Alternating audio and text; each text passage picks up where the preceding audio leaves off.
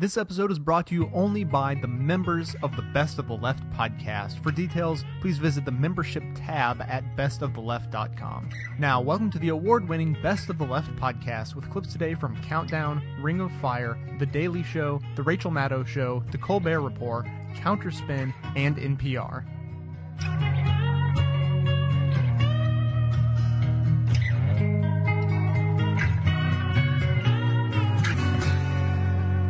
Haiti is also the topic of tonight's first quick comment. And at a time of great humanity and great generosity in this country and all other countries towards people in need, our great national shame is again underlined. The small percentage of us who will not only turn anything, even this, into an excuse and a conduit for hatred and racial prejudice, but who arrogantly believe they have an entitlement to this hatred and its expression. People who are led by Rush Limbaugh. After yesterday having projected his own hatred of minorities into the sad and somber equation of Haiti, Limbaugh today discouraged Americans from contributing to Haitian earthquake relief. When a listener noted that donations could be made to the Red Cross via the web, White House website, Limbaugh asked, Would you trust that the money is going to go to Haiti? Would you trust that your name is going to end up on a mailing list for the Obama people to start asking you for campaign donations for him and other causes? Limbaugh then completed the expression of his subhumanity. Besides, we've already donated to Haiti. It's called the U.S. income tax. The conservative website Red State has a front page link for Haitian relief donations via the Salvation Army. The site's National Review and Town Hall and Fox News have front page links for Haitian relief donations via the Worldview organization. SeanHannity.com has a front page link to Haitian relief donations via the Red Cross. RushLimbaugh.com has a front page link to a company that sells gold coins. It was a Saxon jurist who seems to have said it first in 1673, and it applies tonight. More inhumanity to man has been done by man himself than any other of nature's causes.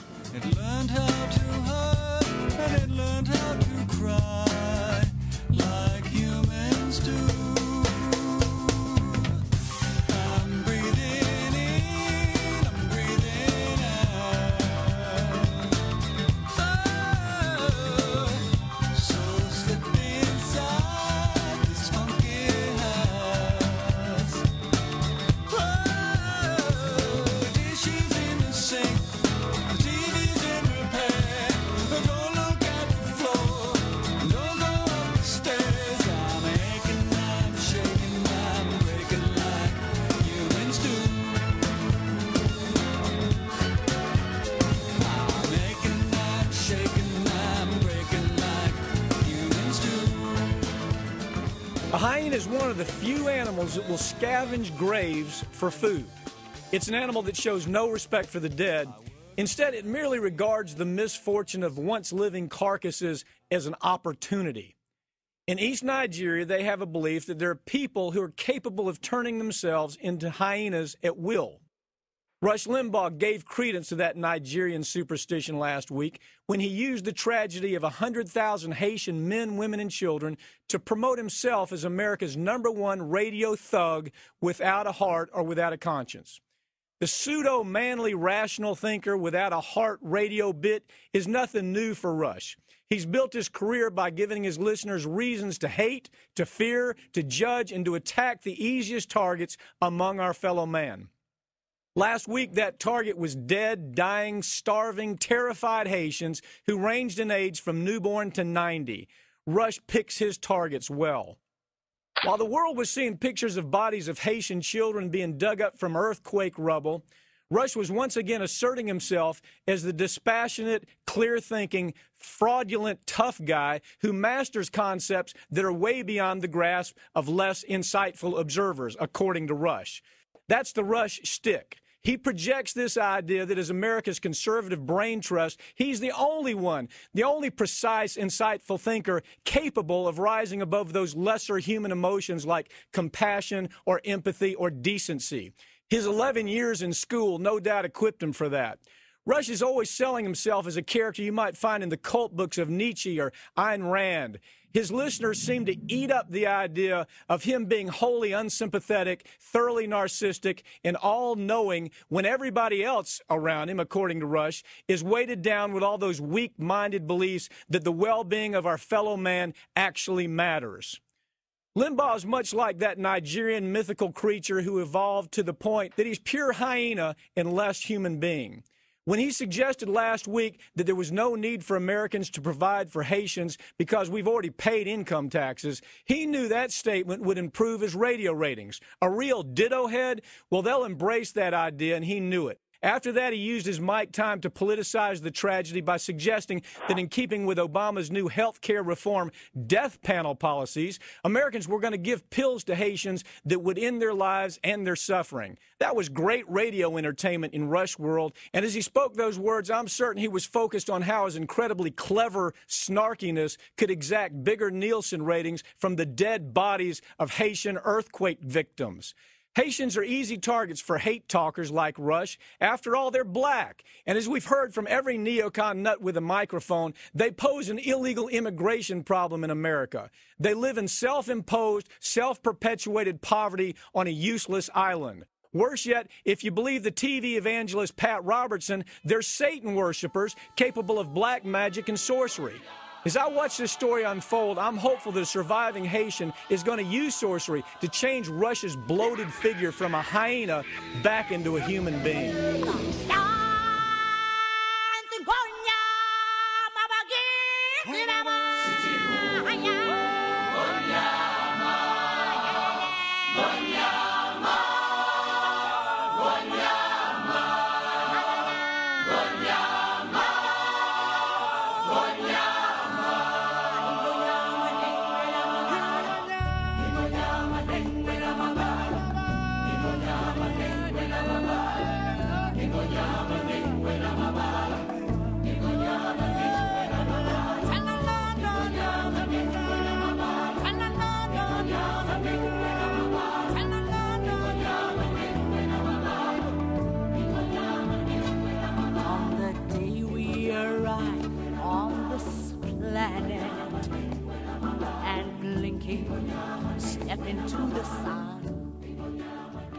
But our winner, Bill O the Clown.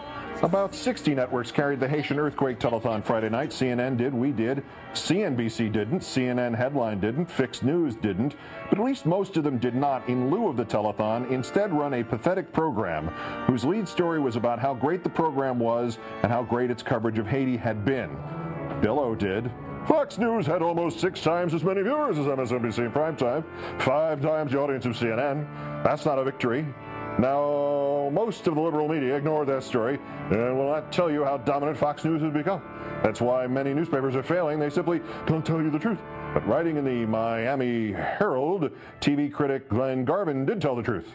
He then proceeded to read a quote from Glenn Garvin, for years the hands down winner in any poll of newspaper TV writers or of TV people, as the TV critic the most in Fox's pocket, the farthest down the lunatic fringe rabbit hole. Here, we read Glenn Garvin in hopes of seeing something shrill and reactionary to reaffirm that we're on the money. Instead of two hours to help Haiti, Fox gives us Bill O. Instead of here's the phone number to help Haiti, Bill O gives himself himself patting himself on the back, and this comic relief Garvin smooching his hiney. And then the coup de grace. To be fair, CNN has covered the Haiti story very well. There's no question about it. And I applaud the CNN correspondents who've done such a good job, but our Fox News correspondents are just as good. Then why don't you put them on instead of stroking yourself in front of the American public? Just once. Just an hour off from your desperate attempt to bring validation and meaning into your purposeless little life by reading out the ratings again. Bill, this is a new emotion for me. I don't know how else to say this. I am now embarrassed for you. Bill, I, I have I have big ratings. That makes my whole life worthwhile. O'Reilly, today's worst person in the world. Man in me will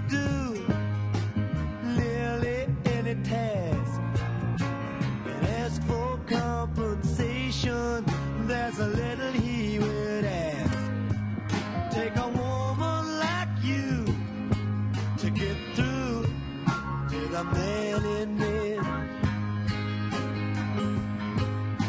Storm clouds are raging all around my door. I think to myself, I might not take it anymore. Take a woman like your kind to find the man in me.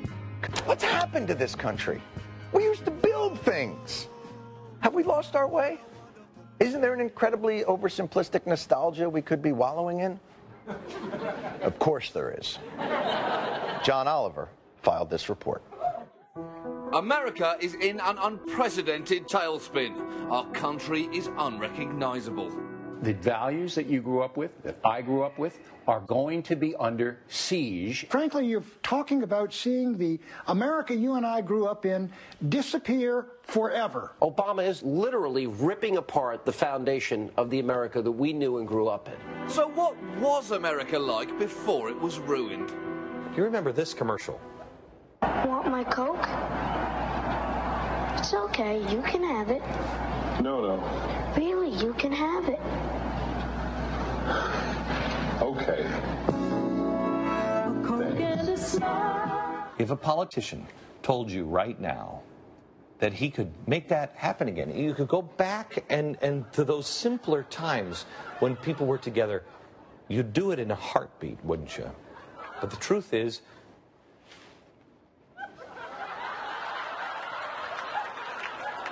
no politician can take you there. They can only take you farther from there.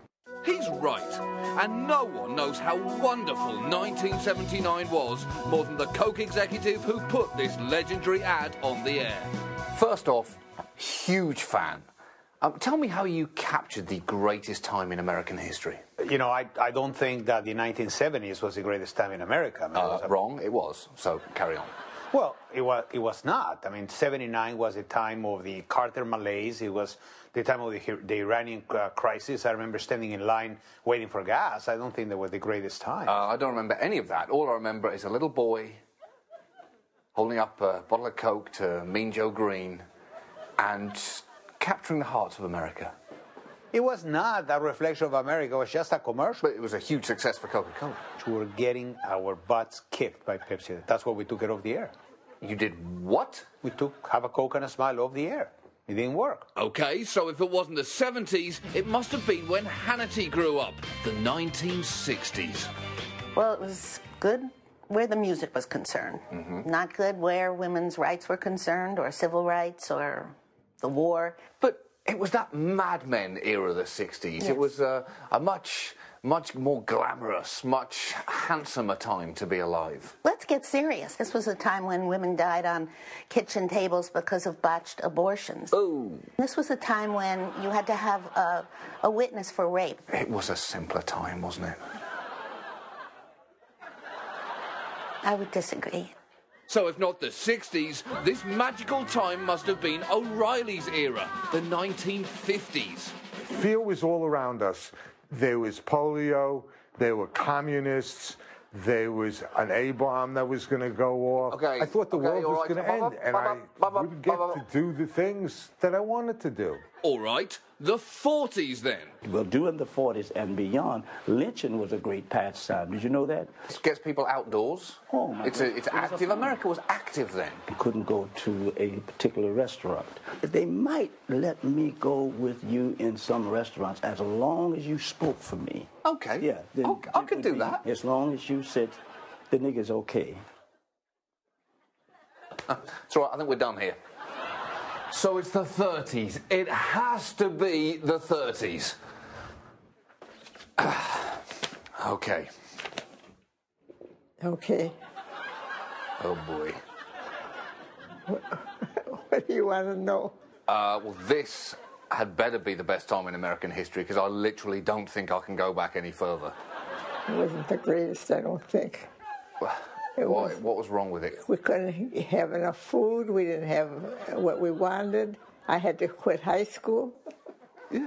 We used to we used to play games, What games did you play? climb poles, You climbing poles was or po- climbing a poles. great game.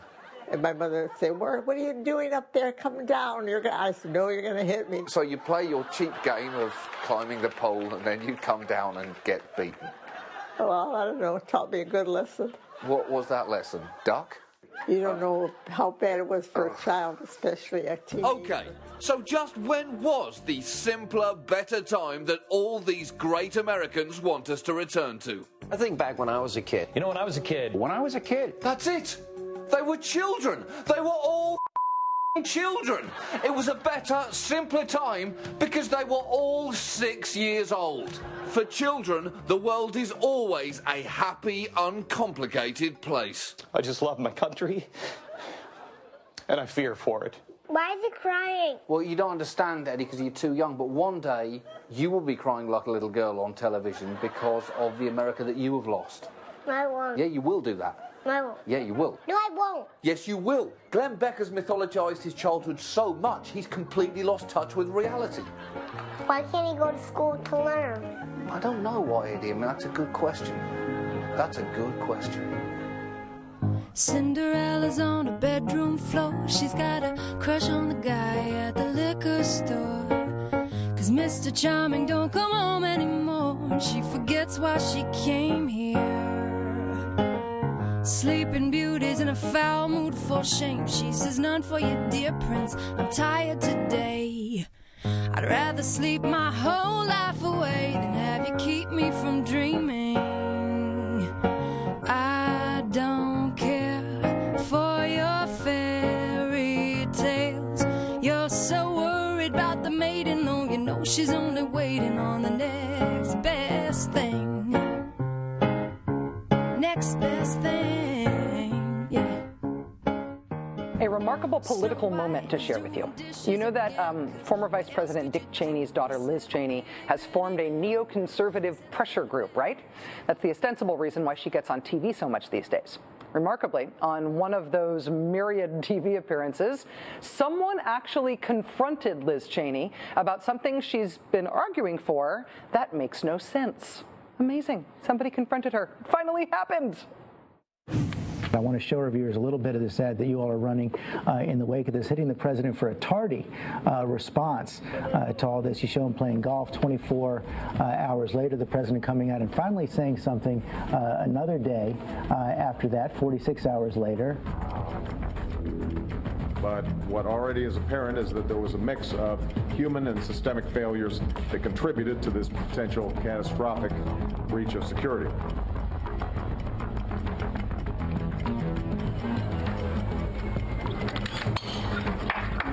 Arguing that uh, the responses were much better under President Bush, yet as many Democrats and others have pointed out, President Bush waited, I think, six days before doing much about Richard Reid, the shoe bomber. Uh, well, I think that you've got to go back here and look at um, the way this president has dealt with terror since he's been in office. And the point of that ad was this notion that you cannot win a war if you're treating it as sort of an inconvenient sidelight. Wow, what a rhetorical duck. It's like she didn't even hear the question. Let's see that again on the instant replay. President Bush waited, I think, six days before doing much about Richard Reid, the shoe bomber. Uh, well, I think that you've got to go back here and look at. Okay, stop. Freeze it. All right, this is the key part of the interview. Liz Cheney, why are you hitting President Obama for waiting four days before he talked about an attempted attack when President Bush waited six days? That's the question, and it's a good one. So here's her answer. Now, watch her mouth as she opens it and closes it, and words come out. Um, the way this president has dealt with terror since he's been in office. That's it, right there. That ad was. She gets asked about President Bush and his record on responding to terror, and then she completely ignores the question and starts talking about Obama again. This president has dealt with terror since he's been in office. Ta-da! She just completely ignores the question about the double standard for Bush and Obama. Just completely ignores it. And the interview plods on and they move on. Amazing. And for the record, the president was in front of cameras on Monday, December 28th, talking about the Christmas Day bombing, which, according to my math, is three and not four days after the attempted attack on Christmas Day. She was implying four. Uh, I, I don't know if Ms. Cheney will ever feel a need to answer questions about the things that her pressure group does, but the questions worth asking about that group and its activities are mounting. For example, there was their pseudo mini documentary about the people of Standish, Michigan, about how Standish was being railroaded by evil politicians who wanted to flood their little town with prisoners from Guantanamo that these folks in Standish really didn't want. I would love to hear Liz Cheney explain how she squares the people of Standish being forced into this mini movie plot with the fact that the City Council of Standish, Michigan unanimously passed a resolution asking for Guantanamo prisoners to be sent there. I don't think she's ever going to feel like she needs to explain herself, but I am curious. There was also this ad released by Cheney's group in October, deriding this very TV network for criticizing Liz Cheney but refusing to debate her, which was very awkward because we kept asking her to come on this show to, you know, debate, and she kept turning us down. And I understand. A lot of people say no to being on the show, but not a lot of them do so while claiming that MSNBC is afraid to debate them. Be not afraid, Miss Cheney. I promise I will not bite. So far, the Liz Cheney pressure group has demanded to debate people who are perfectly willing to debate her, but she won't do it. They have tried to get us to pity the poor, pushed around people of a small town in Michigan who asked for what Cheney wants us to pity them for. And they've attacked President Obama for something that President Bush did.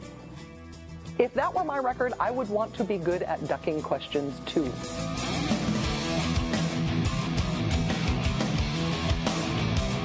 You can now support this podcast as easily as by shopping online. The next time you need to make a purchase of just about anything, simply visit bestoftheleft.com and use our amazon.com search box to find what you're looking for. The search box is located right on the side of the website. You can't miss it. When you make your purchase, we get a little commission. It's just another effortless, completely free way for you to help keep the show going strong. Thanks for your support.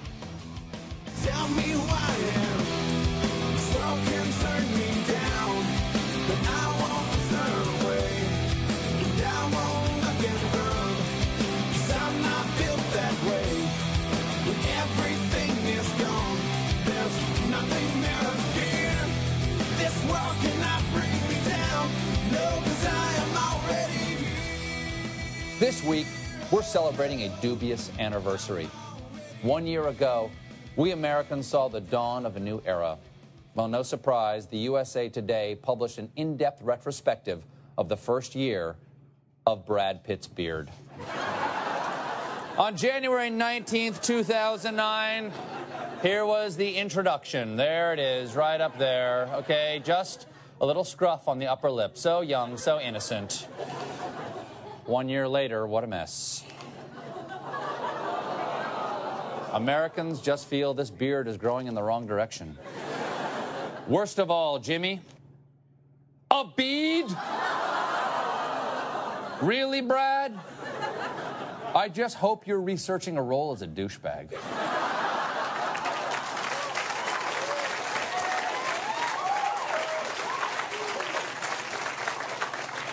Course, that's not the only milestone we're marking this week. Yesterday was the one year anniversary of Barack Obama's inauguration. I'll never forget where I was that day at Kinko's making a fake Kenyan birth certificate. but one year later, I have to ask Has Barack Obama failed or has he succeeded at failing? Which brings us to tonight's word two faced. Folks, Obama's presidency has been the biggest disappointment since William Henry Harrison failed to keep his campaign promise to live 41 days. Obama promised change, but everything's exactly the way it was a year ago. And folks, I am not the only one who's noticed it. Obama has not accomplished anything. He doesn't seem to be able to lead. He, he's been dithering. He hasn't delivered on anything. Obama hasn't done anything. He's really accomplished nothing. Yeah. He's been in office for a year and hasn't cleared a single piece of brush. But the fact that Obama has done nothing is only half the story. Even more disturbing is how much he has done. Barack Obama is destroy- he's taken over banks and car companies and financial institutions. The administration has taken over the auto industry. The U.S. government has taken over and is running giant corporations. He's going to change our capitalistic society. Change our economy, change our social structure. If Obama has his way, we're going to be enslaved to the government. Enslaved! That's what those shovel ready jobs were for. Obama is building a sphinx. You see, folks, Barack Obama is both an iron fisted autocrat and a laughably incompetent waffler. I've said it before. He's Adolf Carter. Now, saying that Obama is doing nothing and destroying everything may seem contradictory to some people, but not to people who don't understand the word contradictory. You see, folks, I. I am an absolutist. Things are either all black or things are all white. So when Obama both takes over the auto industry yet folds on all his health care promises, it's like he's being half black and half white. How is that even possible? Now, some say that Obama is just complex. That while he has ambitious policy goals, he's willing to accomplish them through repeated compromise because he understands that America believes in moderation. Now, I suppose that could explain conservatives' wildly inconsistent descriptions of his behavior. But I believe I believe that there is a simpler explanation. There are two Barack Obamas. Consider this you never see them in the same room together. Think about it, not much. It's like the Mirror Universe episode in Star Trek, where good Kirk dithers over how to save the alien race, and evil Kirk tries to sell them cut rate hotel rooms on Priceline.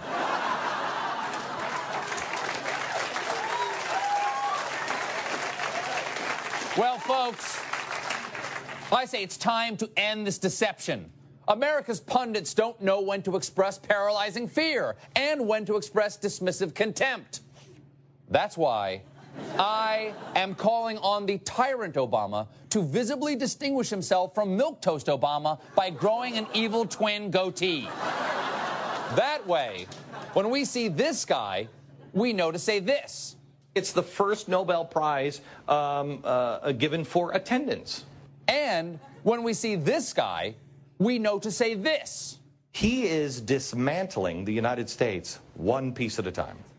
Because either there are two completely different Barack Obamas, or in his first year in office, during a time of unprecedented national crisis, we conservative pundits are attacking our president no matter what he does or doesn't do. And that would make us ass. And that's the word. We'll be right back. Asshole? Or did you work at it your whole life? Either way, it worked out fine. Cause you're an asshole tonight. Yes, you're an A S S H O L E. And don't you try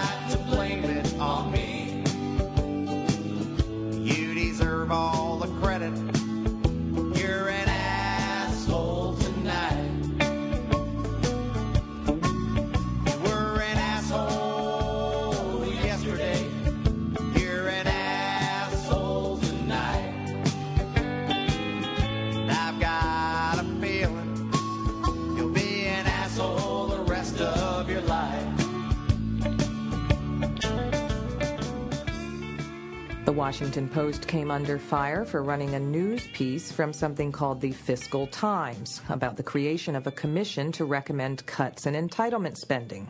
The Fiscal Times is a for profit news outlet launched by Pete Peterson, a billionaire who has spent millions promoting cuts in entitlement spending. But on January 10th, Washington Post ombud Andy Alexander maintained that it was false to say that by publishing the Fiscal Times story, the Post, quote, took special interest propaganda and passed it off as a news story, unquote. But Alexander doesn't make clear how the piece differed from one that explicitly set out to advance the specific political objectives of its producer. His main argument seems to be that the Washington Post wanted it that way. He writes that, quote, the story idea came from Post editors, not the Fiscal Times, close quote. And he quoted the paper's economic editor as saying, quote, we had complete and utter control, close quote. What they had control over, though, was an article that the Post Ombud agrees was deeply flawed. He criticized the paper for a glaring lack of transparency with its readers, for not disclosing the Fiscal Times connection to Peterson and his interest in the issues it covers, as well as his financing of not one but two groups cited in the piece without disclosure. Alexander also noted the lack of opposing viewpoints and wrote that, quote, having its first story focused on one so closely tied to Peterson was inviting suspicion about its motives, close quote. Yeah, you could say that. But why shouldn't that suspicion extend to news outlets that publish such work?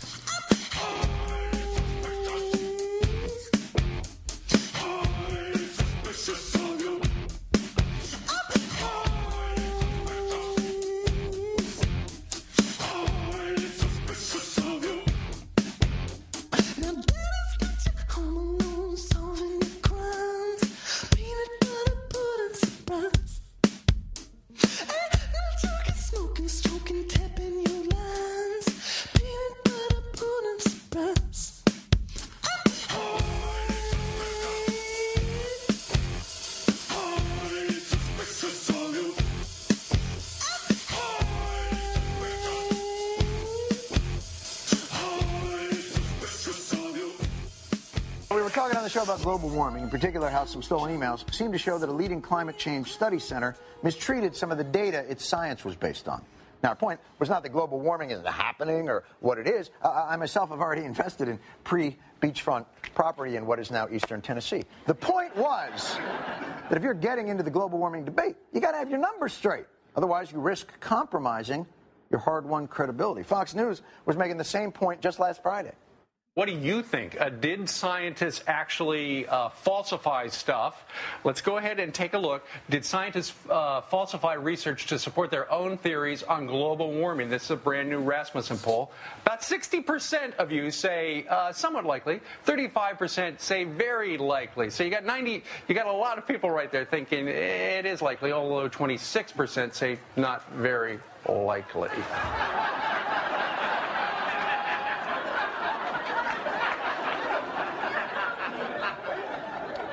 So, in attacking scientists for falsifying data to support their theories on global warming,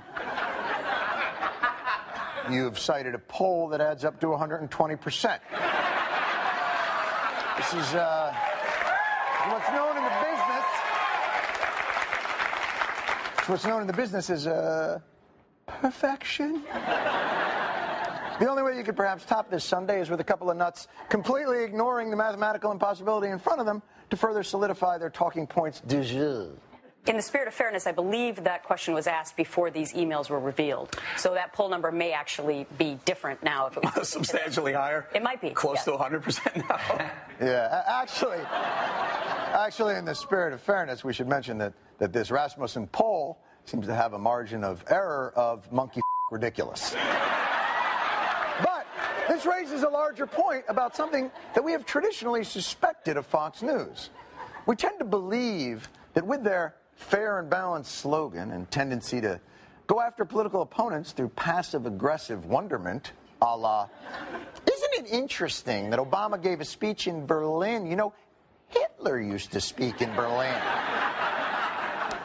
We begin to believe that the organization may be a tad disingenuous. And now I believe Gretchen Carlson may be another example of this. On Fox and Friends, she plays the troubled mom. Who's just trying to make sense of this crazy modern country we've got. Like when Hugo Chavez referred to Obama as an ignoramus. I would just wanted to see how much of an insult it was to be called an ignoramus. Since I didn't know what it meant, I just Googled it. Uh, for all of you out there who don't know what ignoramus is, like it can't me, be good. It's an ignorant lawyer. We all know Barack Obama is a lawyer. I mean, I'm, I'm, I'm no fan of Chavez, but Obama is a lawyer. And of course, all that talk about money and business just confuses the heck out of the old girl. for the first time, the president warning of a double dip recession. Mhm. Now, if you're like me, I was like, "Hmm, what exactly does that mean? So here is what it is. Apparently, it is when you have a recession followed by a short lived recovery, followed by another recession. So it turns out uh, the double dip means Obama's not taking us all out for ice cream, but leading the country to an economic disaster. And God forbid all these czars we hear about Obama appointing. You know, the ones that never seemed to bother anyone when they were appointed during the Bush years. You know, when I looked up czar in the dictionary or Googled it, the word that came up was king. And I was wondering to myself why we are having so many czars slash kings now in America. All right, look. I'll give you a double dip recession, but czar? You didn't know what a czar was. How do you get a job on television if you appear to be one of those people who need to pin their address to their coat so a stranger can help them find their way home? Unless, unless, unless, unless you're just dumbing yourself down to connect with an audience that you think sees intellect as an elitist flaw. But that'd be easy to check. So I Googled Gretchen Carlson. And, and guess what came up? She was valedictorian of her high school and went to Stanford and graduated with honors and spent time studying abroad at Oxford. Yeah, not the Mississippi Oxford, the Europe one. Not to mention, she won the Miss America crown in 1989 by doing this.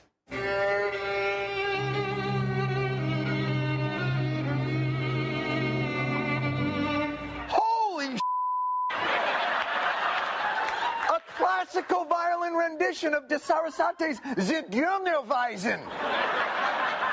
And if you know anything about Zigeunerweisen, you know that's one of the harder Weisens. To Zigeuner. Of course, if she entered today, she'd probably just dress up like Raggedy Ann and sing My Funny Valentine. All I'm saying is, baby, Gretchen, come back. You don't have to stash your IQ in an offshore account. Just because you're on the couch with Jack Tripper and Janet doesn't mean you have to pretend to be Chrissy. So I don't want to have to turn you on tomorrow and see you're actually surprised that the Interior Secretary is in charge of the outside stuff. From now on, I want to see you give it 120%. But he already knows it because she's fingering his hair and she's biting his toes. She's really plumbed out, and then her eyes she shows us, hey, what's the hurry? Let's drive more slow. Moisture drips from her edible lips, and as he looks into her eyes, he is quick to realize that he better pull over before he gets too Dover. Because if he really wants her now, the time is why. Freeway, riding down the freeway. Cruising, now you're really cruising. When the plums take effect. Yes, the plums suddenly is no longer a nervous wreck. Now her nerves are gone. She was.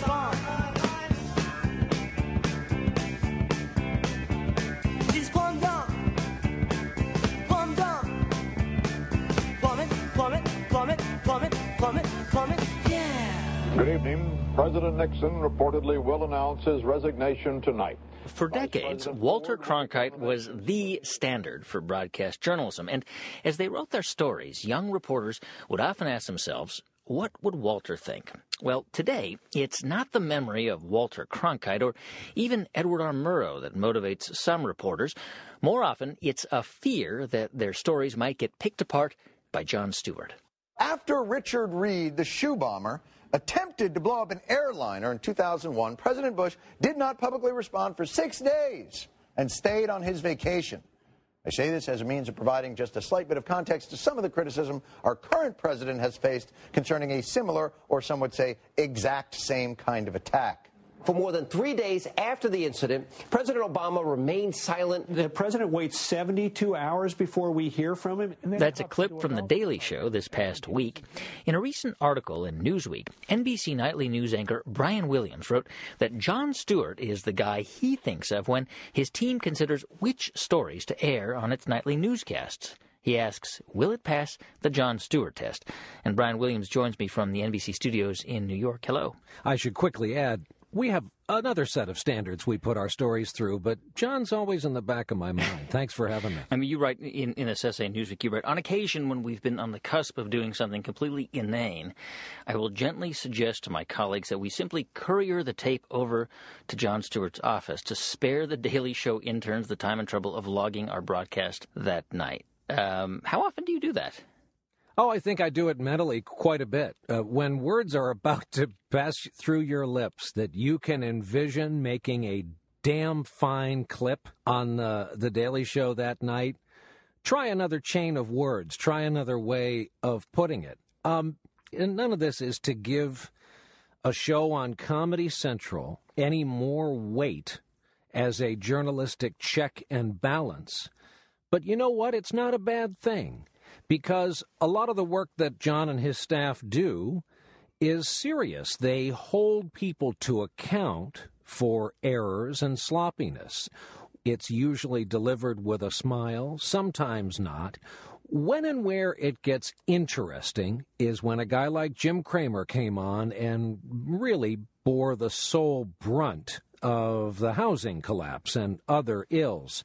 That particular night, the parlance in journalism for what happened there is a takedown. I understand you want to make finance entertaining, but it's not a game. Jon, don't you want guys like me who have been in it to show the shenanigans? What else can I do? I mean, last No, no, night's no, show. no, no. I want desperately for that. But I feel like that's not what we're getting. What we're getting is listen, you knew what the banks were doing, and yet we're touting it for months and months. The entire network was. And I think in the days, weeks, and months that followed, Cramer was given a little more slack, and Jon was called out for a kind of an attack interview where the odds were stacked against Jim Cramer. But on a night to night basis, what Jon does is hold our feet to the fire. We in the news media. It's healthy and helps us that he's out there. Do you think the re- that general reporting has improved because of Jon Stewart's scrutiny?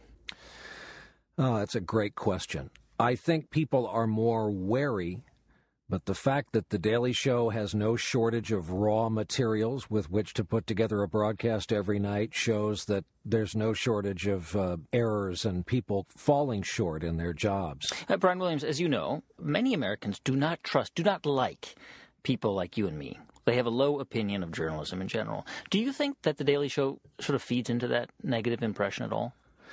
I guess they do. There's a populism about them, which is kind of clever and crafty and perverse when you think about it. And I would uh, obviously defend their right. I think it's fantastic. I've over and over called it the missing branch of government. I mean, are you ever jealous? Like, do you ever sort of wish you could do some of those things? Well, I get to get my yayas out when I get invited on shows like uh, you know Leno and Letterman and And all things, and all things up. considered. Absolutely, uh, and I, I've got to add. Wait, wait, don't tell me because they've been nice enough to, to grill me on stage a few times. Uh, Brian Williams, I'm not sure if you know this, but it's actually Jon Stewart's 11th anniversary with the show on Monday. Is there anything you, you, you want to say to him on this special occasion? I looked it up. There's a Hallmark site on the web, and the appropriate gift for 11 years is a knife. So um, I'll bring it over to him. I'll present it to him by hand. No, I we are uh, off-camera acquaintances, and um, when I go on there, I love seeing the posts on the web. Do you think they were fighting? W- William seems to hate Stewart, and it's always fun to watch the uh, after-action reports, as our friends in the Pentagon call them. Uh, he's a great guy. I hope he keeps doing what he's doing because he has had an effect. And anyone out there that keeps us all on the straight and narrow and policed up, I think is doing a good job. You win, it's your show now. So what's it gonna be? Cause people will tune in. How many train wrecks do we need to see before we lose touch? Oh, and we thought this was low. Well, it's bad, getting worse. Oh, Where'd all the good people go? I've been changing channels, I don't see them on the TV shows. Where'd all the good people go? Of what we sow. They got this and that with a rattle attack test and one. And finally, the New York Times on November 21st ran a piece about some potential changes in the Japanese media. The particulars are somewhat interesting, but the description of the problems of the Japanese media is what's most intriguing. How bad is it in Japan? Well, the Times tells us that the media there is dominated by, quote, a century old cartel like arrangement in which reporters from major news media outlets are stationed inside government offices and enjoy close, constant access to officials. Close quote.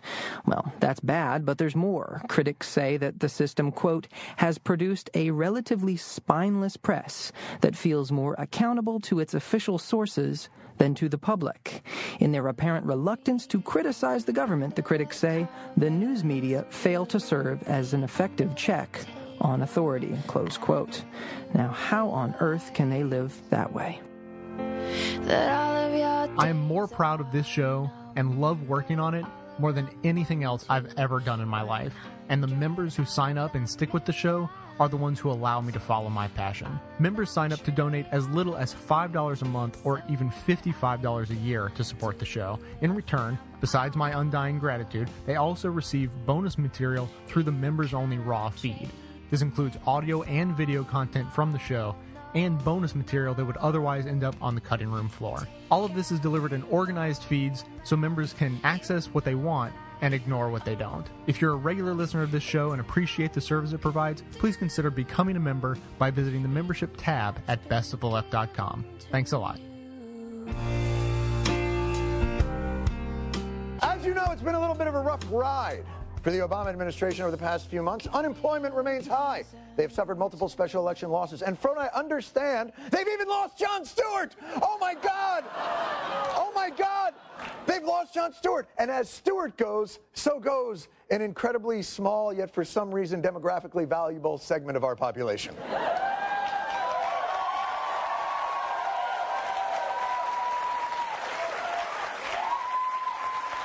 Thank you.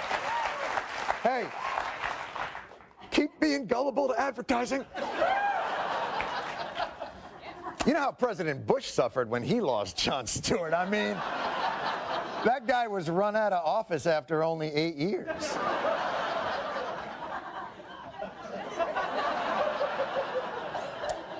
But even with President Obama's troubles, nobody was prepared for this. Obama joins GOP?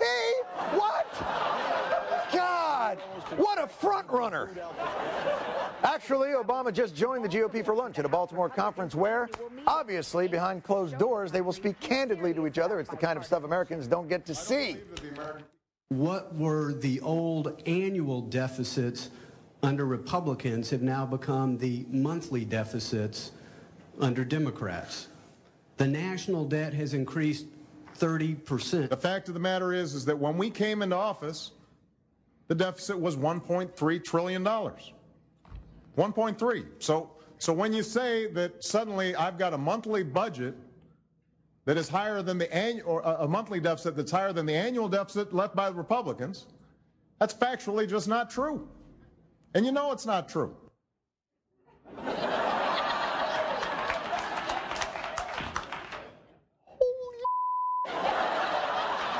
They're gonna air this? This is gonna be awesome.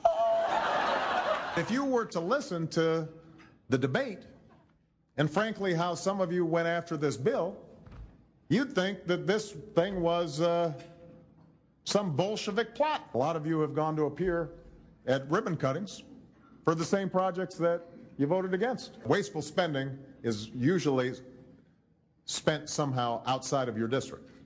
Have you noticed that? The spending in your district tends to seem pretty sensible. I couldn't find credible economists who would back up the claims that you just made. If you're calling for just across the board tax cuts, and then on the other hand saying that we're somehow going to balance our budget, I'm going to want to take a look at your math. The issue of deficit and debt is another area where there has been a tendency for some inconsistent statements. How's that? I'll tell you how that is. That's awesome. Now let me do my impression. Let me do my let me do my impression very quickly. let me do my impression of how Republican lawmakers would be depicted in this event for the darkly comic HBO Obama biopic if John Adams were black. Okay, this is the event. All right. Give me the audio. The issue of deficit and debt is another area where there has been a tendency for some inconsistent statements. How's that?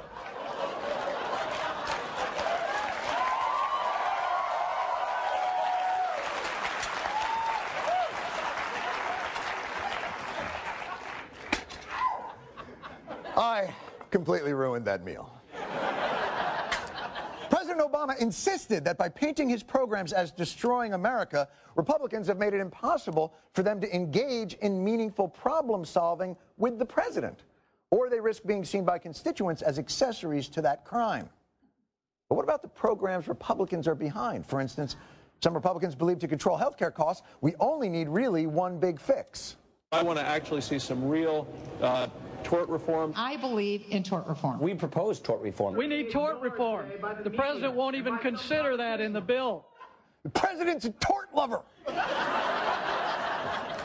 Obama and torts sitting in a tree. You know what they're doing. You know, if, if I'm told, for example, that the solution to dealing with healthcare costs is tort reform, something that I've said I am willing to work with you on, but the CBO or other experts say to me, you know, at best, this could reduce healthcare costs relative to where they're growing by a couple of percentage points or save $5 billion a year, then you, you can't make the claim that that's the only thing that we have to do. It's like he's seeing their talking points in bullet time. and you know what? He knew it. He knew it. And they knew it. Dr. Tom Price from Georgia, and then we'll have one more after that if your time permits, Mr. President. You know, I'm having fun. Okay. This is great. So, why should I leave? I'm dunking on you. You cannot stop me. I'm in the zone. These are horrendous. It's interesting when you have one of these in your hand, you can't not feel like an ass. It just makes you feel like. Uh... Now, obviously, this type of candid give and take between the president and his political rivals is somewhat unprecedented in our pre staged kabuki political culture. CNN carried it live start to finish. MSNBC carried it live start to finish, and more than likely replayed it at home using the slow mo button with their pants off. And Fox, they carried it live for a while. All the legislative proposals I understand. that I've, were I've offered. actually read your bills. Well, that's President Obama. He is meeting with House Republicans in Baltimore, answering a bunch of questions, everything from energy to health care. Uh, the president, at times, being a little bit combative. We're going to cut away because this is against the narrative that we present. Now, obviously, I don't know. No, I don't. Don't respond. I don't know. I don't know exactly how Fox News is produced. I can just only imagine that at some point they realized this event violated the Prime Directive, causing what I can only assume is a typically sedentary network exec to pack a year's worth of exercise into one feverish run down the hallway shouting, Cut the feed!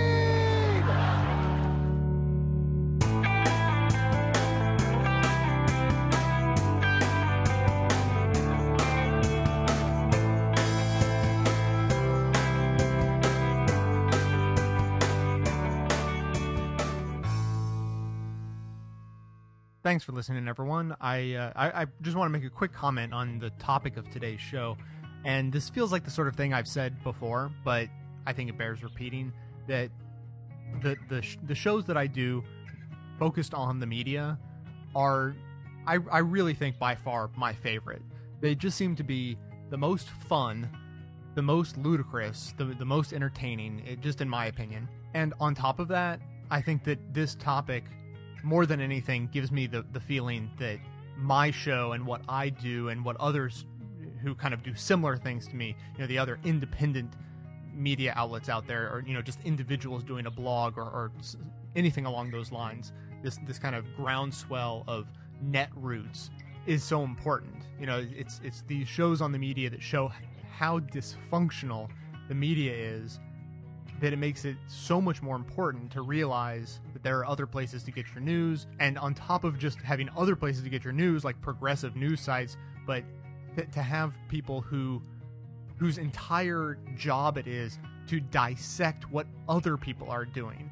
You know you get another layer of scrutiny there you know you the, the, the way it's supposed to work is the media scrutinizes you know the government and the people and, and just generally scrutinizes the world and brings you the, the news and shows you kind of what's going right and what's going wrong and informs you. But it's so important to have this extra layer to scrutinize the people writing the news to make sure that's being done correctly. So it's it's, it's this topic that, that makes me feel you know more than any, anything else that this little show really does have kind of a place in the world to not not go out there and attempt to make yet more content just you know add more content to the the the fire hydrant of of media you can you know tap into. You know there's more out there than any of us could possibly watch. So for there to be places where you can get kind of the digest version of the news as well as the you know critical eye looking back on the news you know just even shows like the daily show that are wide you know very mainstream but not the media is you know i, I think just really important that that they exist. You know and so every time i put together one of these shows on the media this i i get this feeling. So i just wanted to kind of get that out of my system and say it once again even though i'm sure i've said it before. And so and now of course i want to mention uh, there's even bonus content to this show for the users of the iphone and ipod touch application. The clip today is from the colbert report doing a great commentary uh, wagging his finger at fox news when fox came out and said look we've had way too many on-air screw ups just like really blatantly stupid things that they've done so they instituted a zero tolerance policy on on-air screw-ups, and Colbert was uh, was not happy about that. So check that out in the bonus content section on the application. Of course, members already got that clip in their bonus feed. Members, of course, help support the show and are like 80 or 90 percent of, of what make this show possible. I mean, it just couldn't be done without them. So I want to thank a couple of members. First of all, Tom C signed up on October 31st and went above and beyond the, the monthly donation amount. So thank you very much, Tom. And Kenneth G signed up on January 12th and went ahead and paid for a full year in advance. So thanks, Kenneth, Tom, and all the other members who make the show possible. It just so happens that this this show right here is the very last show I will be producing as a part-time podcaster. We've come to the middle of February. This is when I said I would be uh, finishing my obligations with my, you know, quote unquote real job. I told the story recently of how, you know, that position came to an end. It wasn't entirely my choice to leave, but I didn't entirely see it as a bad thing either. I'm really excited to be able to do the podcast as, as a full time job and have no one but the members to thank for me being able to do that. So if you're interested in helping to support the show, if you appreciate what I do, then please consider becoming a member. It's, it's the only way I can stay afloat. Of course, there are lots of free ways that you can help support the show, not least of which is voting every month at Podcast Alley. Only with the support of listeners like you, this show is able to maintain its place in the top 10 list on podcastalley.com, which means that it gets listed on the homepage, and anyone who goes to podcastalley.com can see us right there, ranked highly, and you know, obviously a, a well-regarded show if it's on, on the top 10 list. And so I really do need your help to keep us in the top 10 list this month and every month. So whether or not you can become a member of the show or you know do anything else to support the show, I really just want to ask you to commit to the like 30 seconds I'll, I'll give it maybe maybe every once in a while I'll take a minute and a half. If you- maybe if your internet connection is slow, just be willing to donate 30 to 90 seconds every month, just once a month, to vote for the show on Podcast Alley. Okay, and so that is it for today. Besides all of those other things, the most basic way to support the show is just by continuing to tell all your friends about it. There are an obscene number of ways to stay subscribed to the show. So, one is definitely right for you or any of your friends, whether you're you know into podcasting and all the details that go with it or not. You can get an email notifier for every new episode. You can subscribe to the website itself. You just can't possibly go wrong. Besides the show itself, you can stay connected by visiting us at twitter.com slash best of the left and facebook.com slash best of the left. And members get more material than just the show. They get the members only raw feed, including, you know, video material for the stuff that goes into the show, as well as bonus content that is great, but gets edited out for time and doesn't make it into the full show. So members get that as members only bonus exclusive content. And finally, links to all the music and the sources used in the show are always in the show notes listed on the blog after every episode. So, coming to you from inside the Beltway and border, yet outside the conventional wisdom of Washington, D.C., my name is Jay, and this has been the Best of the Left podcast, coming to you every Wednesday and every weekend, soon to be 10 times a month, thanks only to the members and donors from bestoftheleft.com. Black and white. you took apart a picture that wasn't right. Burning on a shining sheet. The only maker that you wanna be A a living room Whose shadow